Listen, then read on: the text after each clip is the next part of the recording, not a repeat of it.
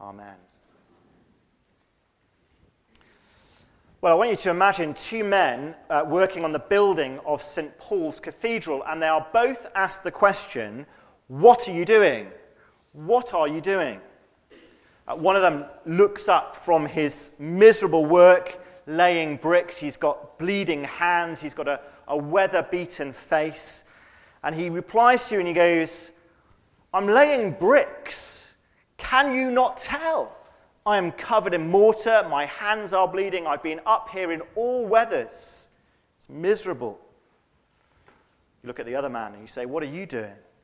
He looks at you with similarly bleeding hands and a weather beaten face, a weary body, and he says, Listen, I don't know whether you can see past these hands or the weather beaten face, but actually, I'm helping Sir Christopher Wren build the world's finest place of worship. And I can't believe I get to be part of it. I want you to think uh, which one of those two men slaving away, which of them is most likely to give up? Which one's most likely to give up? Of course, the answer is obvious. And it's not because there's any distinction in their experience at all. They're both experiencing exactly the same thing.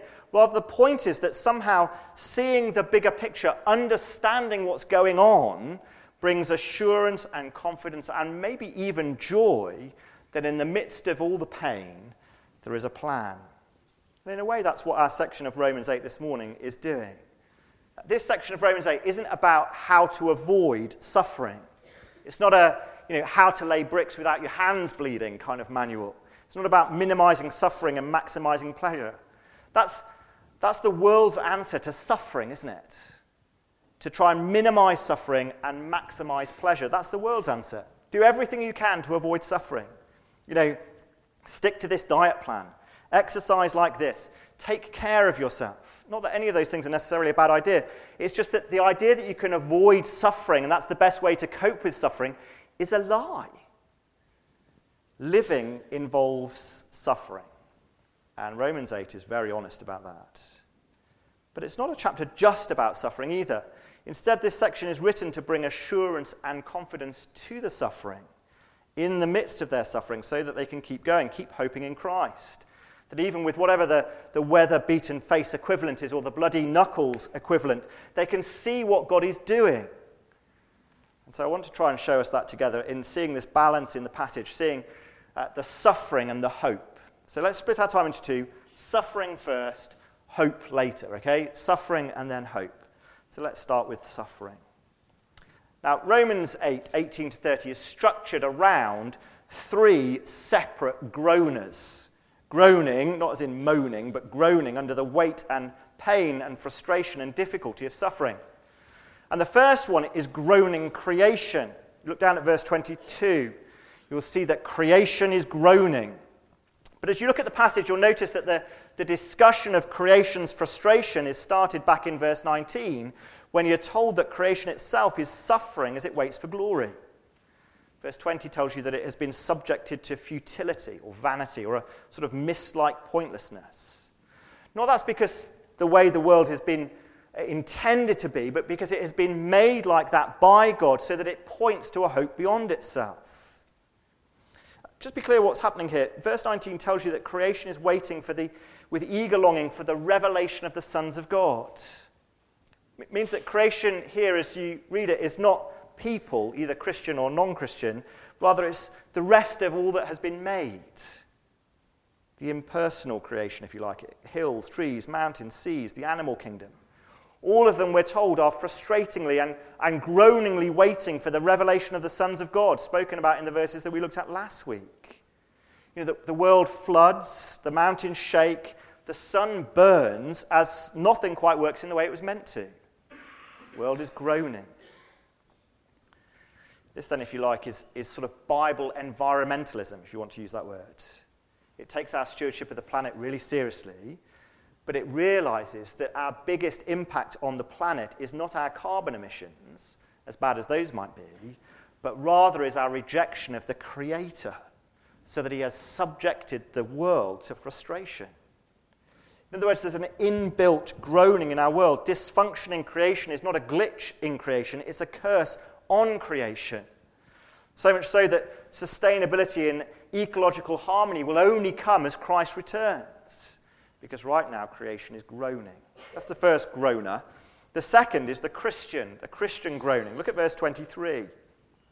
And not only the creation, but we ourselves, who have the first fruits of the Spirit, groan inwardly as we wait eagerly for adoption as sons, the redemption of our bodies. This is Paul's point, isn't it? Uh, we'll, we'll zoom in on the hope in a moment, but just notice the groaning first. Paul's point here is that even in this glorious chapter about the certainty and security of salvation, he wants you and I to know and to acknowledge that a central part of the Christian experience will be groaning. Groaning not just because of persecution for being a Christian, but groaning just because of the, the pain, the frustration, the difficulty of living in a fallen world. In other words, here there's, there's nothing to suggest in this passage that the successful Christian experience is sheltered from poor health, or from joblessness, or from a struggle with your mental health, or from a battle with persistent temptation. There's nothing in this passage to suggest that being a Christian will shelter you from wounds inflicted by others, from innocent suffering, or even suffering brought on yourself by our own weakness and our own sin. Some of that, says Paul, will be a normal part of Christian experience. Like the men that we started with, if you're laying bricks, your hands will bleed. You'll be blown by the rain, pelted by the wind. No, blown by the wind, pelted by the rain. Just checking you're listening. So, living is the only precondition to suffering, we're told.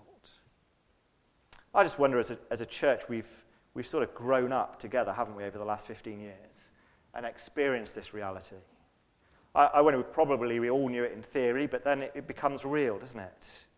When children get diagnosed with cancer, when people lose jobs, when church members bury family members We've seen church members walk away from the Christian faith. We've seen church members die and go to glory. We've seen relational mess, marriage struggles, wayward teenagers, broken families. But none of that is because our church here is broken in any way. It's because we're groaning. We're groaning. Uh, this is my penultimate sermon here. Well, I'm not really preaching on Sunday evening next week. It's sort of a sermonette, as Marco was teasing me about this week. Anyway, so this is this week and then next week in Romans 8. Let me, if I can, just give you a bit of parting advice. Whoever you appoint as the next pastor, or whoever you appoint as future uh, leaders and elders in the church, you have to ask yourself this question Is this someone I want with me when I suffer? Is this someone I want with me when I suffer? Because that's a big part of what they're here for, because suffering is such a big part of life. And preparing saints for suffering and ministering to them in the midst of that suffering is core business for an elder or for a pastor of a church. It's been a privilege and an honor to do that with you guys. So, Christians groan. Third and final groaning is the Spirit of God, the groaning Spirit. Look down at verse 26. Likewise, the Spirit helps us in our weakness, for we do not know what to pray for as we ought but the Spirit Himself intercedes for us with groanings too deep for words. And He who searches hearts knows what is the mind of the Spirit, because the Spirit intercedes for the saints according to the will of God. Now, we need to take some care here. The groaning of creation and of us under the Spirit are not quite identical. God the Spirit is not pained by our suffering in quite the same way that we are. But even still, notice why the Spirit groans. Uh, look down at the passage. We are told, firstly, that the Spirit is with us in our weakness. So we wait patiently in suffering, so likewise the Spirit helps us in verse 26. In other words, the Spirit's presence is not banished by our suffering. You know, the, the Spirit in us is not gone at the first sign of trouble. Out of there, you know, the moment that things go wrong. People can be like that, can't they? But the Spirit's not like that. He stays with us through suffering. Now, obviously, the Spirit is not surprised by the suffering in the same way that we are, nor does he feel the pain in quite the same way that we do. Instead, it seems that his groaning comes more from the display of our weakness. You notice that?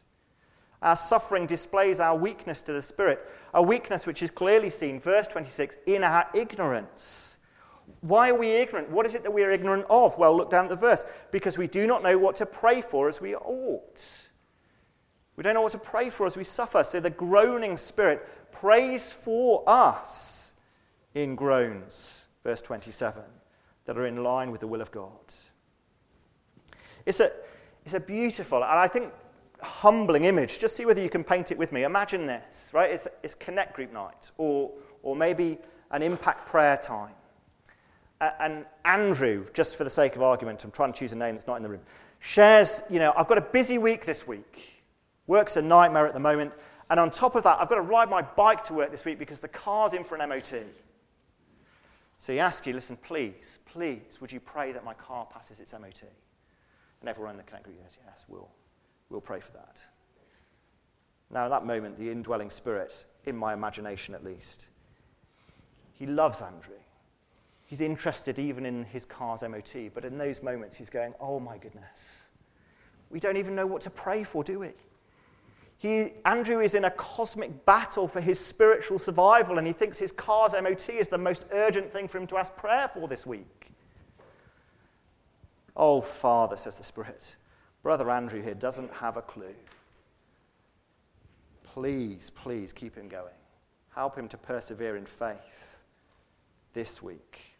And maybe that's an obvious example, but the truth is, I think if you're a Christian this morning, I think these verses tell you that the indwelling spirit experiences you and I in that way all the time. He observes our Christian lives from the inside and sees what? Weakness and ignorance. You and I might pretend to live our Christian lives with strength and understanding, but the Spirit in us knows better than the show that we put on for other people. He knows that we can't even pray for the right things. But even there, he doesn't abandon us, but groans out in prayer to God the Father in words that we could never articulate, in prayers that we wouldn't ever pray, prayers that God longs for us to pray. And honestly, Christians this morning, that's the only reason that any of us keep going, because the Spirit is interceding for us, praying for us. That's the suffering, the three groaners of suffering. What about the hope? Let's see that together in the passage hope in suffering. Verse 18 introduces the topic, doesn't it? Having said in verse 17 that we're to share in Christ's sufferings, we're told immediately, verse 18, For I consider that the sufferings of this present time are not worth comparing with the glory that's to be revealed to us. In other words, there's, a, there's an experience of future glory to which all present suffering must be compared. And it's a comparison in which uh, present suffering will always come out wanting against the weight of future glory. Future glory eclipses present suffering, whatever that suffering might be, however painful it might be. You know, think about it. You, have got eternal glory you know, in, a, in a creation remade by God with Him. You've got terminal cancer. Which one wins? Marriage breakdown or eternal glory? Personal weakness, eternal glory. Struggle and strife, eternal glory. He says it outweighs them all. And then the same three witnesses tell us more about that hope. So let's go back through them. Creation, firstly. Creation hopes. Do you see this? Creation's groans are not purposeless. Look at verse 22. They are like birth pangs. In other words, they are the groans associated with future joy. I don't want to pretend that I know what this is like. I've observed it, but I've never felt it. This is like an agonizing pregnant woman whose pain is framed by the reality that she's about to meet the baby. So, verse 21 creation is waiting to obtain the freedom and glory of the children of God, to be set free from its pregnant bondage. The, the point is that, that, like a pregnant woman, that creation can't wait to see what it longs to see that it doesn't yet see but knows it will do, which is who God's people are. Imagine that. The, the whole of creation longing to see the real us. You know, frustratingly for creation, there's no label, is there, on people right now? Oh, that's one of them. That's one of them. She's one. He's one. Our future glory is masked. Again, it paints a brilliant picture, doesn't it? The, the truth is, looking in no direction in particular, the truth is that we're all very plain and ordinary aren't we? I know perhaps when you're young, you do a few things to make people notice you. You perhaps get a, a crazy hairstyle or some funky clothes or some crazy tattoos or some piercings or something like that. Maybe then one or two people might notice you. But the truth is, if you're a Christian this morning, the whole of creation is waiting to see you. Not your new outfit or your new trainers or that tattoo you're so proud of. Creation is waiting to see who you are as a child of God, a son and an heir with Christ, who will inhabit this creation remade by God for the glory of his name, a world of ecological harmony, a world that looks like the world that this world wants to be but is not yet because it's frustrated because of our sin. Listen, I, I think this means, you put it like this, can you? The most fashionable and standout thing that you can do is what? Pray, come, Lord Jesus. The most ecologically friendly thing you can do is pray, come, Lord Jesus, because that's what all of creation is longing for. Secondly, though, notice Christian hope, the Christian hopes. This is the point at the end of verse 23 and 24. Let me just read those again. Not only the creation, but we ourselves who have the first fruits of the Spirit groan inwardly as we wait eagerly for our adoption as sons, the redemption of our bodies. For in this hope we were saved. Now, hope that is seen is not hope, for who hopes for what he sees? But if we hope for what we do not see, we wait for it with patience. Notice here that being a being a Christian now is about having the first fruits, not the whole thing. We are redeemed by the cross of the Lord Jesus, but we are still, he says, waiting for the redemption of our bodies. We are saved, but we still need saving. We don't yet have all that's been promised. So salvation now is in future hope. Hope for something which, by definition, says Paul, you don't have yet, otherwise you wouldn't be hoping for it. And so we wait patiently for it. I don't know whether you've thought about this this morning. This, this is the reason that our Christian experience is so frustrating and difficult. Why is Christian experience frustrating and difficult? Well, because it's incomplete. Full redemption, full salvation, full glory is still ahead of us. So, the ordinary, healthy, mature Christian life involves hope and patience amidst disappointment and difficulty because the future reality is still to come. It means, too, doesn't it? You can flip that over and say, if this morning you are satisfied with your Christian life and experience, then there is something seriously wrong with your Christian life and experience. Think about it like this the, the, the Christian life is like an invite to a grand feast and banquet. And in becoming a Christian, all you've done is walk through the door and taken your coat off. You've yet to be given those fancy little drinks and buffet things the feast and the dancing and the big meal, that's all yet to come. And so we are eagerly waiting for it, recognizing that our experience now is brilliant, but it's only partial. Finally, though, and this is where I want us to spend the most of whatever time we've got left, is on these last few verses. And the, uh, the groaning spirit is also the spirit of hope. So look down at verse 28, which I know you know well, and let me read it to you again. And we know that for those who love God, all things work together for good, for those who are called according to his purpose. For those whom he foreknew, he also predestined to be conformed to the image of his Son, in order that he might be the firstborn among many brothers. And those whom he predestined, he also called, and those whom he called, he also justified, and those whom he justified, he also glorified. This is, of course, what the Spirit knows, Snee, and we quickly lose sight of. This is what in our weakness and suffering we miss, but He always sees, which is that God is at work in suffering, at work for our good, as He puts it.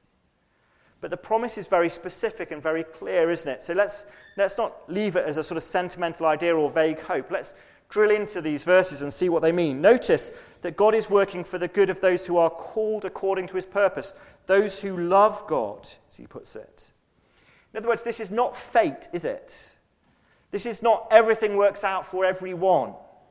This isn't the, I don't know, don't worry, everything will be all right that your school teacher says to you when they have absolutely no idea whether everything will be all right. It probably won't be.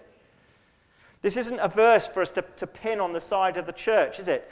So that every passerby gets consolation from it. It's not that, is it? There is no hope or consolation here for someone who's not trusting Christ. This is a specific good for Christians. Which means that if you're not a Christian this morning, you can't start with this verse. Not because God's not interested in you, but because you're not interested in Him. You don't love Him. Being a Christian starts not with a desire for your plans to work out okay, but with a desire to lose your plan and come to trust in the God who made you, hearing his call and turning from your sin. And this promise is for those who have been called by God like that. And for them, we're told, God is at work for their good. But if that, if that narrows the promise, so the promise is for Christians, it's also expanded out, isn't it? Because we're told that God is at work for Christians in all things. All things. That means that He's at work in your suffering, He's at work in the pain of your life. Uh, this, I think, is the most incredible thing. He's at work in your sin, even. At work in your successes and your joys, in your sickness and your weakness. He's at work in the small niggles at work and the big stress in your family. He's at work in the fact that you can't find your trainers for PE in the morning and the fact that you didn't get the grades that you wanted to. He's at work in the burnt toast and the car crash, in the misunderstanding with a friend and the breakup of a marriage. He's at work in the inclinations of your heart and the attitude of those around you. God is at work in all things. But notice too that the work he's about is very specific. It's called for good, isn't it, in verse 28. But then the definition of what that is is spelt out in verse 29 in more detail. Look down at verse 29. The good that God is working for is that we might be conformed to the image of his Son, squeezed into the likeness of Christ, molded to be like him. In other words, for the Christian, God is at work in all things in their lives, big and small, easy and difficult, intended or unintended, to make them like Christ, to think like Christ, to behave like Christ, to respond like Christ. I've been puzzling on this a little bit this week and thinking, as you imagine that, you might think firstly about things like fruit of the Spirit, you know, love, joy, peace, patience, kindness, goodness, self control. And I'm sure that's true. But I, I think in Romans, the predominant image of the Son is not so much his holy life. Of course, Christ is holy in Romans, don't get me wrong. But more in focus than his holy life is his sacrificial life. So I think if you're to take this in the context of what Paul has been saying in Romans, you can say that being conformed to the image of Christ is being molded into the shape of the life of one who gave up his life for the salvation of others the one who died, who gave up the glories of heaven to shed his blood on a cross, before being raised victorious and ascending to the Father's side, awaiting his inheritance of the nations in a kingdom still to come. Which means I, think when you put this back into Romans 8:28, you can say something like this this morning if you're a Christian: God is at work in my life. God is at work in my life in all things God is at work in my life in all things to make me like the one who humbly gives up their life for others as he places his hope not in this world but in future glory. So much so that every tiny frustration, every big crisis, every weakness, every sinful mess, every pain inflicted by myself or by others, all of this is to teach me to humbly loosen my grip on life now and place my hope in future glory. Because the more I loosen my grip on life now and hope in future glory, the more Christ like I am. You see, here's the, the mind bending truth of Romans 8. You know, our, our, our knuckles are bloodied, aren't they? Our face is windswept, the rain is pelting us. But God, by His Spirit, is making us into the most beautiful place of worship that has ever been seen. And every detail of our lives is conforming us into the image of His Son, so that on the day when Christ returns, we will be perfected for Him, by Him. And this plan, this plan that God has that is at work in all things in your life, if you're a Christian this morning, it's not a new one, is it? Verse 29 tells you that if you're a Christian, he knew you before time itself. He foreknew before knowledge. And not only that, he decided that you would be part of this plan. He pre, before, destiny, end, predestined you, says Paul. Then in verse 30, he says, He acted on that predestined, foreknown plan by calling out to you calling to you in a way that you would hear and respond to in faith, so that by faith he might declare you not guilty, justified, as he puts it here, through the death of the Lord Jesus Christ in your place. That your future glory might be so assured that he can talk at the end of verse 30 as if it has already happened. You're glorified in the likeness of Jesus. So, if you're a Christian this morning, take courage. The master builder has a plan. It involves tears, your tears, the tears of those you love. But they won't be wasted as you're conformed to the likeness of the Son that you might share in future glory. Let's pray together.